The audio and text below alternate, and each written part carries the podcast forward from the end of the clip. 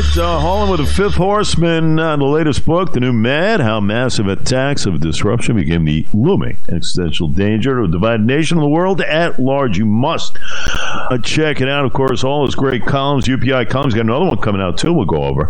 The aforementioned Dr. Harlan Ullman. Always good to have you, and Happy New Year, sir. Jay, Happy New Year. Always good to be you. Happy weekend.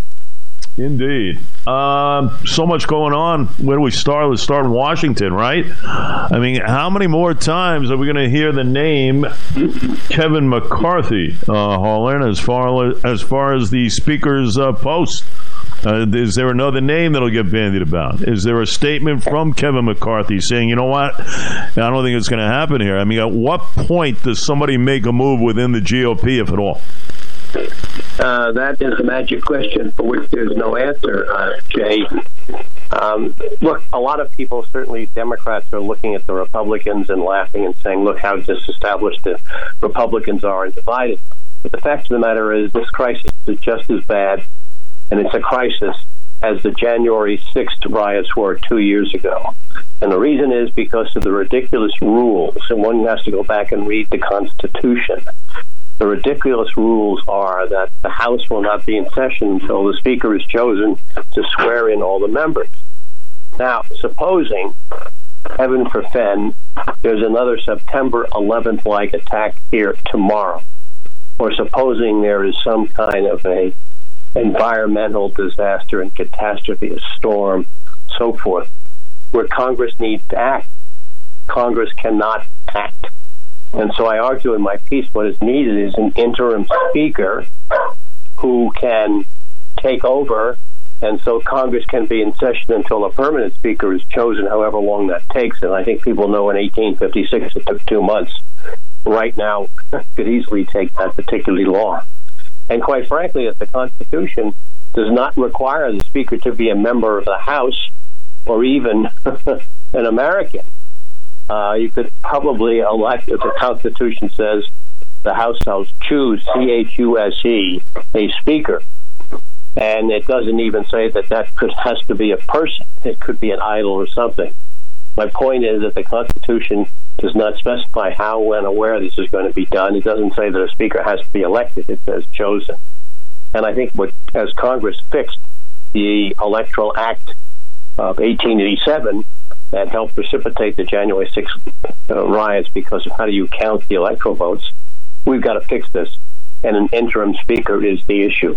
But Congress cannot be in session. The House of Representatives can't. Uh, right now, the Senate is out of session.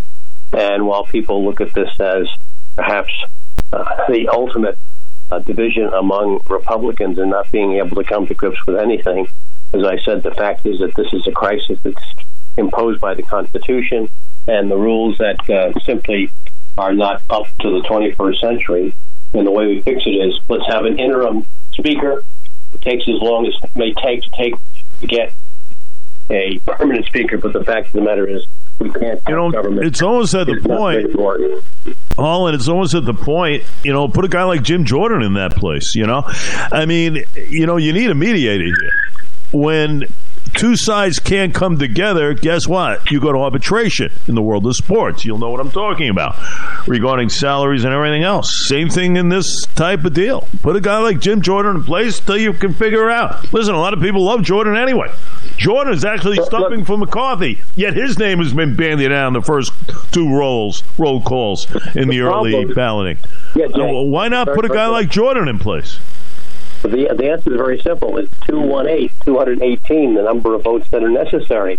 And now you have 20 out of 222 Republicans who are preventing that from happening. Jordan may not get and would not get 218 votes. And so we're back to square one.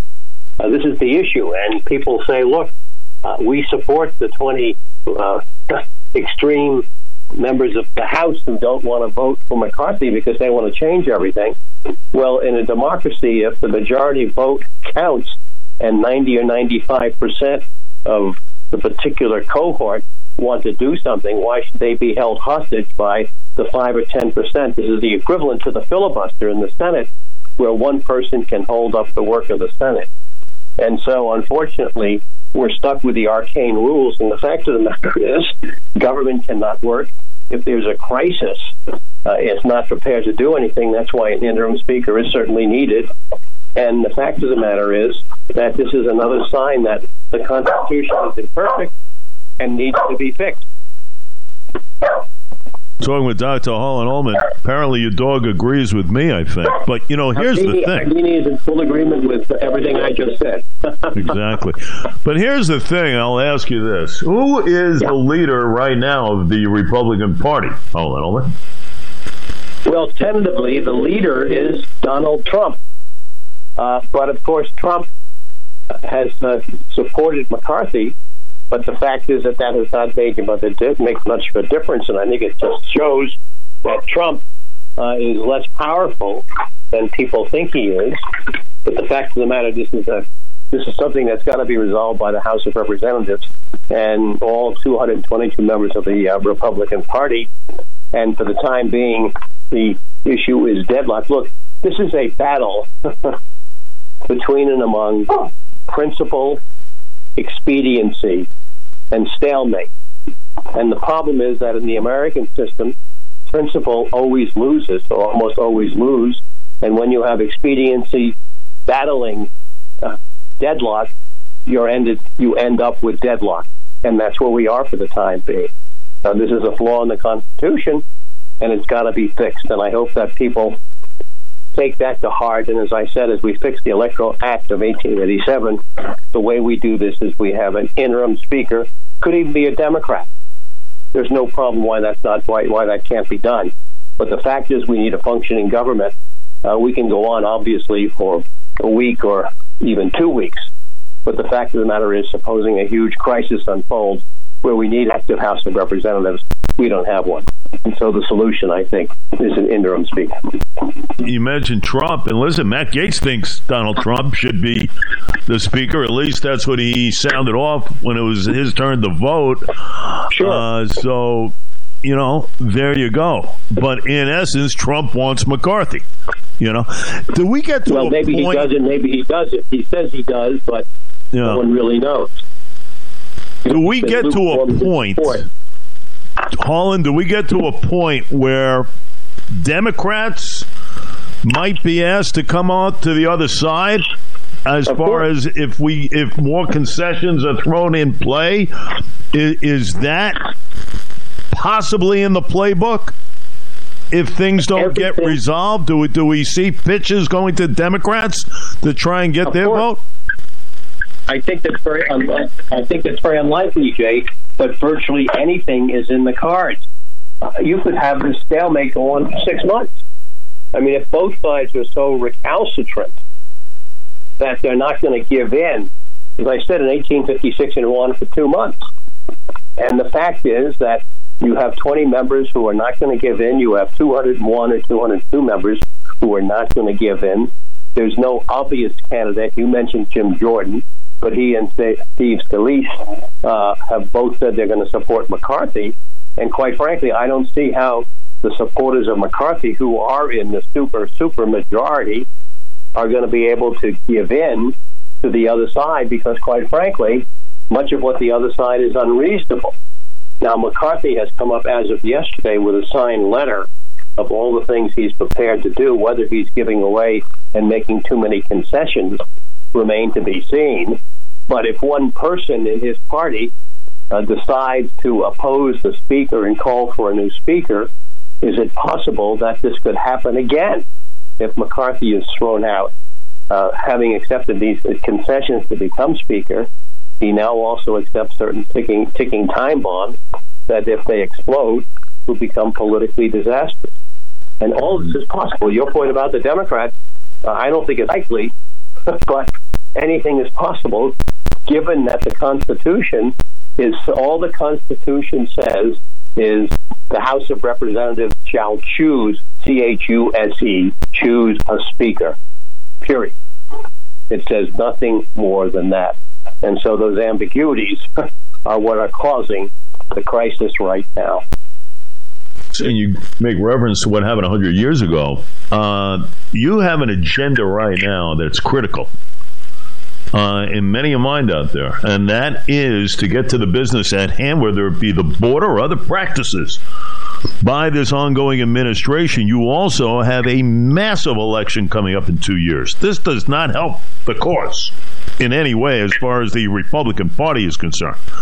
So, in essence, it would do it would be to everyone's benefit to have a solution sooner rather than this thing going on for months and months and months because how are you supposed to attack anything on an agenda that is jam packed right now? Jam packed. I mean, you have control of the House of Representatives. Get a leader in. There is a plethora of things to kind of go on as far as the list is concerned. And, you know, some sometimes I think people are getting frustrated with that, Harlan. Uh, Jay, everything you said, irrespective of one is a Republican or a Democrat or an independent, is absolutely correct. And from abroad, the United States looks like a laughing stock. You know, people say this is the greatest country in the world. We can't even elect the Speaker of the House of Representatives. And so the joke is far more serious than being a joke. And you're absolutely right. If this plays out for an extended period, this will this will damage very heavily Republican chances in 2024 because having narrowly won the House, the Republicans are showing they can't govern. And believe me, this will be used by the Democrats in 2024 to their advantage because, quite frankly, you know the next vote and the next vote and the next vote, uh, the New Yorker Hakeem Jeffries is going to get 212 he's going to get every single Democratic vote every single time. Whether you like that or not, it shows that the Democrats are disciplined and organized and that the Republicans are not. But the larger issue here, Jay, is that this is a political crisis that people have to understand. And if something were to go awry, if the House of Representatives was needed to act, it cannot. And that's damaging to the nation. That has got to be fixed. And I argue that an interim speaker is the way to do that, which would then enable the other political, the political party that cannot agree on a speaker to have the time to do so, which is the only way we're going to be able to keep the government going. Uh, and I'll tell you, in contrast, you know, you, you look at the Pelosi years and everything else. Uh, listen, she had a majority as slender as Kevin McCarthy's and her own faction uh, of hardliners in the form, you know, the squad and and uh, other areas as well, and and she's had some uh, very tumultuous times as far as the, the, legislative process. But you know, the one thing with Pelosi, and I, I hate to give her any credit, but she maintained her sense of authority. I mean, really, listen. Did anyone try and humiliate that woman? When you think about it, on her on her own side, and the answer is really no. So you, uh, know, look, you, you, you hate to shed light on that, but you have to. Look, you're absolutely right. Whether whether you like Pelosi or not, and whether you agree with her policies or her actions or you don't, she was an enormously Speaker of the House. She got legislation through, whether you like it or not, with a very very small majority and she's a textbook case of how an effective speaker works, irrespective of whether you support or disapprove of her policy. The Republicans would pay virtually anything to be able to enjoy having a speaker who has that degree of discipline and effectiveness. And in the future, as the politics cool down, Nancy Pelosi will be regarded as one of the great speakers of the House of Representatives, which will be very distasteful to many Republicans. But the fact of the matter is, she has been extremely effective and is, as I said, a model for how a speaker can govern under very, very difficult and tumultuous times. So Harlan Ullman with with us. Let's uh, go to another area of concern, and that's the border, uh, where I consider it uh, kind of the top of the charts concern uh, these days with all that's going on. The president of the United States actually is going to make an appearance Uh, maybe today. I think in El Paso, um, Harlan. We'll see. But uh, you know, supposedly uh, he is going to somehow uh, make a couple of uh, conciliatory type moves, so to speak. Title 42 and whatnot. Listen, I'll believe it when I see it officially, but your take as far as Joe Biden on what he could accomplish down at that border? I think the way that you have to look in a political sense of the border is that the border is was politically radioactive. And from a very, very harsh perspective in the White House, that it was politically less dangerous to stay as far away from the border as possible so you don't become contaminated with the radioactivity, given the fact that we have no way of fixing the border because Congress cannot come to any kind of agreement on immigration and hasn't for years and years and years. And so the White House probably made, and I can't prove this, but I think the logic is correct, the very, very harsh determination that the least damage could be done politically was by staying clear of the border as far as possible and giving responsibility to the vice president to shield the presidency. Now Biden has no choice. The, the border is a disaster. The radiation has spread to Washington and to the White House. And so, at a time that the Republicans are in complete disarray politically, this is the best time for the president to, to go down to the border because no matter how harshly the Republicans will criticize and in some cases rightly so, Biden seemingly ignoring the border situation because they can't choose a speaker that will mitigate the damage. One has to look at this in the most cynical way, Jay. But that's the explanation Biden felt, given that Congress was deadlocked and is likely to be deadlocked, stay away because the border can only be damaged. And I think in that assessment, sadly, he's correct because it shows we still have a failed and failing government that can't address basic issues like immigration. That's the problem. So is uh, you know planning to parole up to thirty thousand a month to resign and work legally in this country. That comes out to what three hundred sixty thousand for the year. Uh, listen, we all know that these individuals are never ever going to return home. And listen, uh, yeah, they'll be vetted. It's just like uh, what happened in Afghanistan, right? With the parolees there, they were vetted to the point, and we all know what happened as far as that's concerned. They were never. So, you know, to me, this whole thing is an absolute sham. Uh, he's getting such feedback on the negative side of things that he at least has to attempt something here. But we all know that it will not be put into full view as far as accomplishment is concerned. Jay, look, you're absolutely right. You cannot condemn you cannot condemn the border problem sufficiently. This is a national outrage. But in the harsh light of cynical politics, Congress is not going to make it any better because deadline. And so you're a president, Republican or Democrat. What do you do? You want to minimize damage and you stay away. And as long as the Republicans are on fire, so to speak, in a negative sense, this is an opportunity to do the least damage to yourself. This is the best time to go down to the border because you're going to be protected by the chaos in Washington. And it just shows you how badly the political system is broken. And look, this whole Title 42. Title 42 comes out of 1944 uh, regulation that says for medical purposes you can control border border. That makes real sense, except that no longer applies.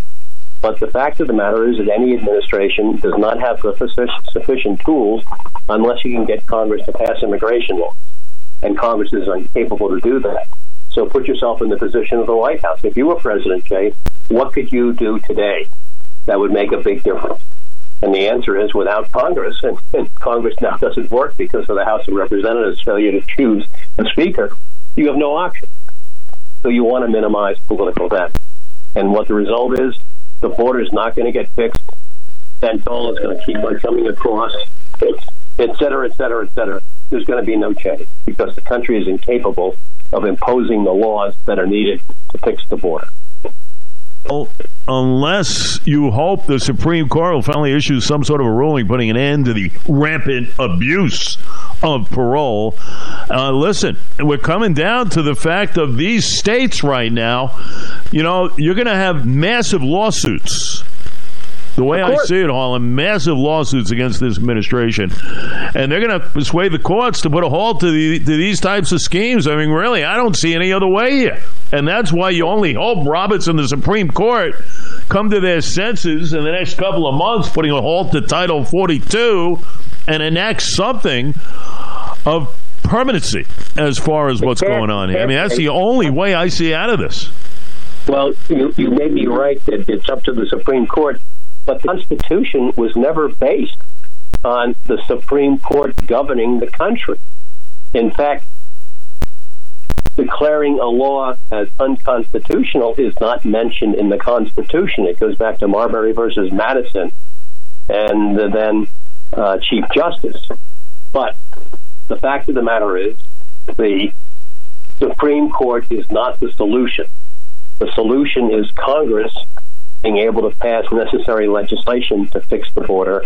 As long as Congress cannot do that, this border will be a gaping sore.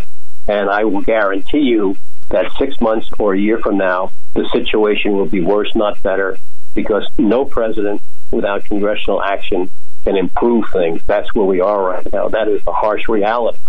And politics will play out. But it applies in lots of other things. Look, Congress passed a $1.7 trillion omnibus bill last December that nobody read and nobody understood. How do you send a representative to Congress who is not doing his or her duty? Yet that's the way that Congress operates.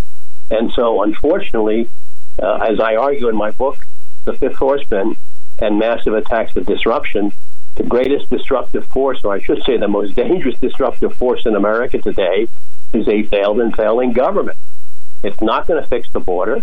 It will take time, I suspect, to fix, to choose a speaker, which is going to be damaging to the country, but we can't deal with the debt. We can't deal with the debt ceiling. We're having difficulties with the economy. You name all these issues that need to be approached. And the country, in many ways, is getting failing grades because government, which is riven by partisanship and division, cannot come together with civility and compromise. And so my conclusion is government is broken. This country is not going to implode, but uh, nor are there going to be many, many happy endings until we can come to some way of reconciling these huge political differences between Republicans and Democrats that cannot be solved through compromise or with civil action. And unfortunately, depending upon the Supreme Court, as you suggest, and that may well be the final outcome, is no way to govern. The Supreme Court is not capable of governing this country. And if you left every tough solution to them, all you're going to get is more chaos and uncertainty in where this country is headed always said the Supreme Court should be readers of the law, not writers of the law. Uh, they had no business doing what they did back in June, Roe v. Wade. So who knows? Everything is in a state of flux right now. And I'll tell you this that omnibus bill is an absolute travesty, especially when we talk border. I mean, listen, as I have stated over the last couple of days, $410 million plus are dedicated to the Middle East as far as border security there for countries like Tunisia, Egypt, uh, Jordan, Lebanon. Come on. Absolutely, absolute lunacy. Absolute yeah, you lunacy. Cannot, you cannot, you cannot criticize the omnibus bill sufficiently in terms of the waste, fraud, and abuse it's going to cause the way it was done.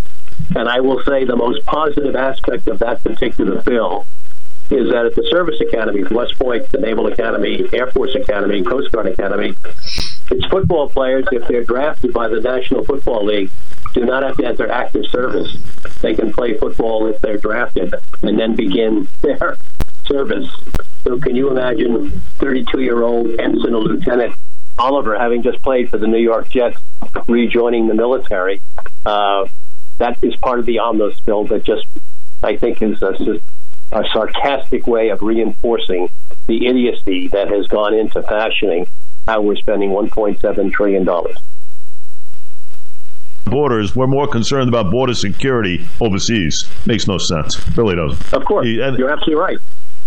Complete, uh, complete lunacy. By the way, Harlan's got a great piece coming out next week. The House shall choose C H U S E, their speaker, and that's coming out on the 10th. Where can folks find that, Harlan? It'll be published. It'll be published in the Hill. It might be out as early as today. Uh, we were waiting to see if the House can make uh, an election, even if it were to choose a speaker today.